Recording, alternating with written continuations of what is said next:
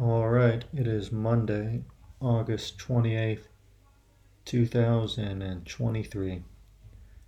Now, we could talk about the weekend.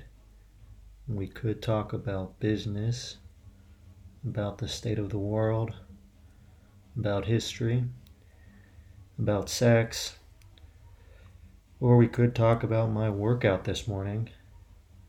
But there's really no need because we just have to break on through.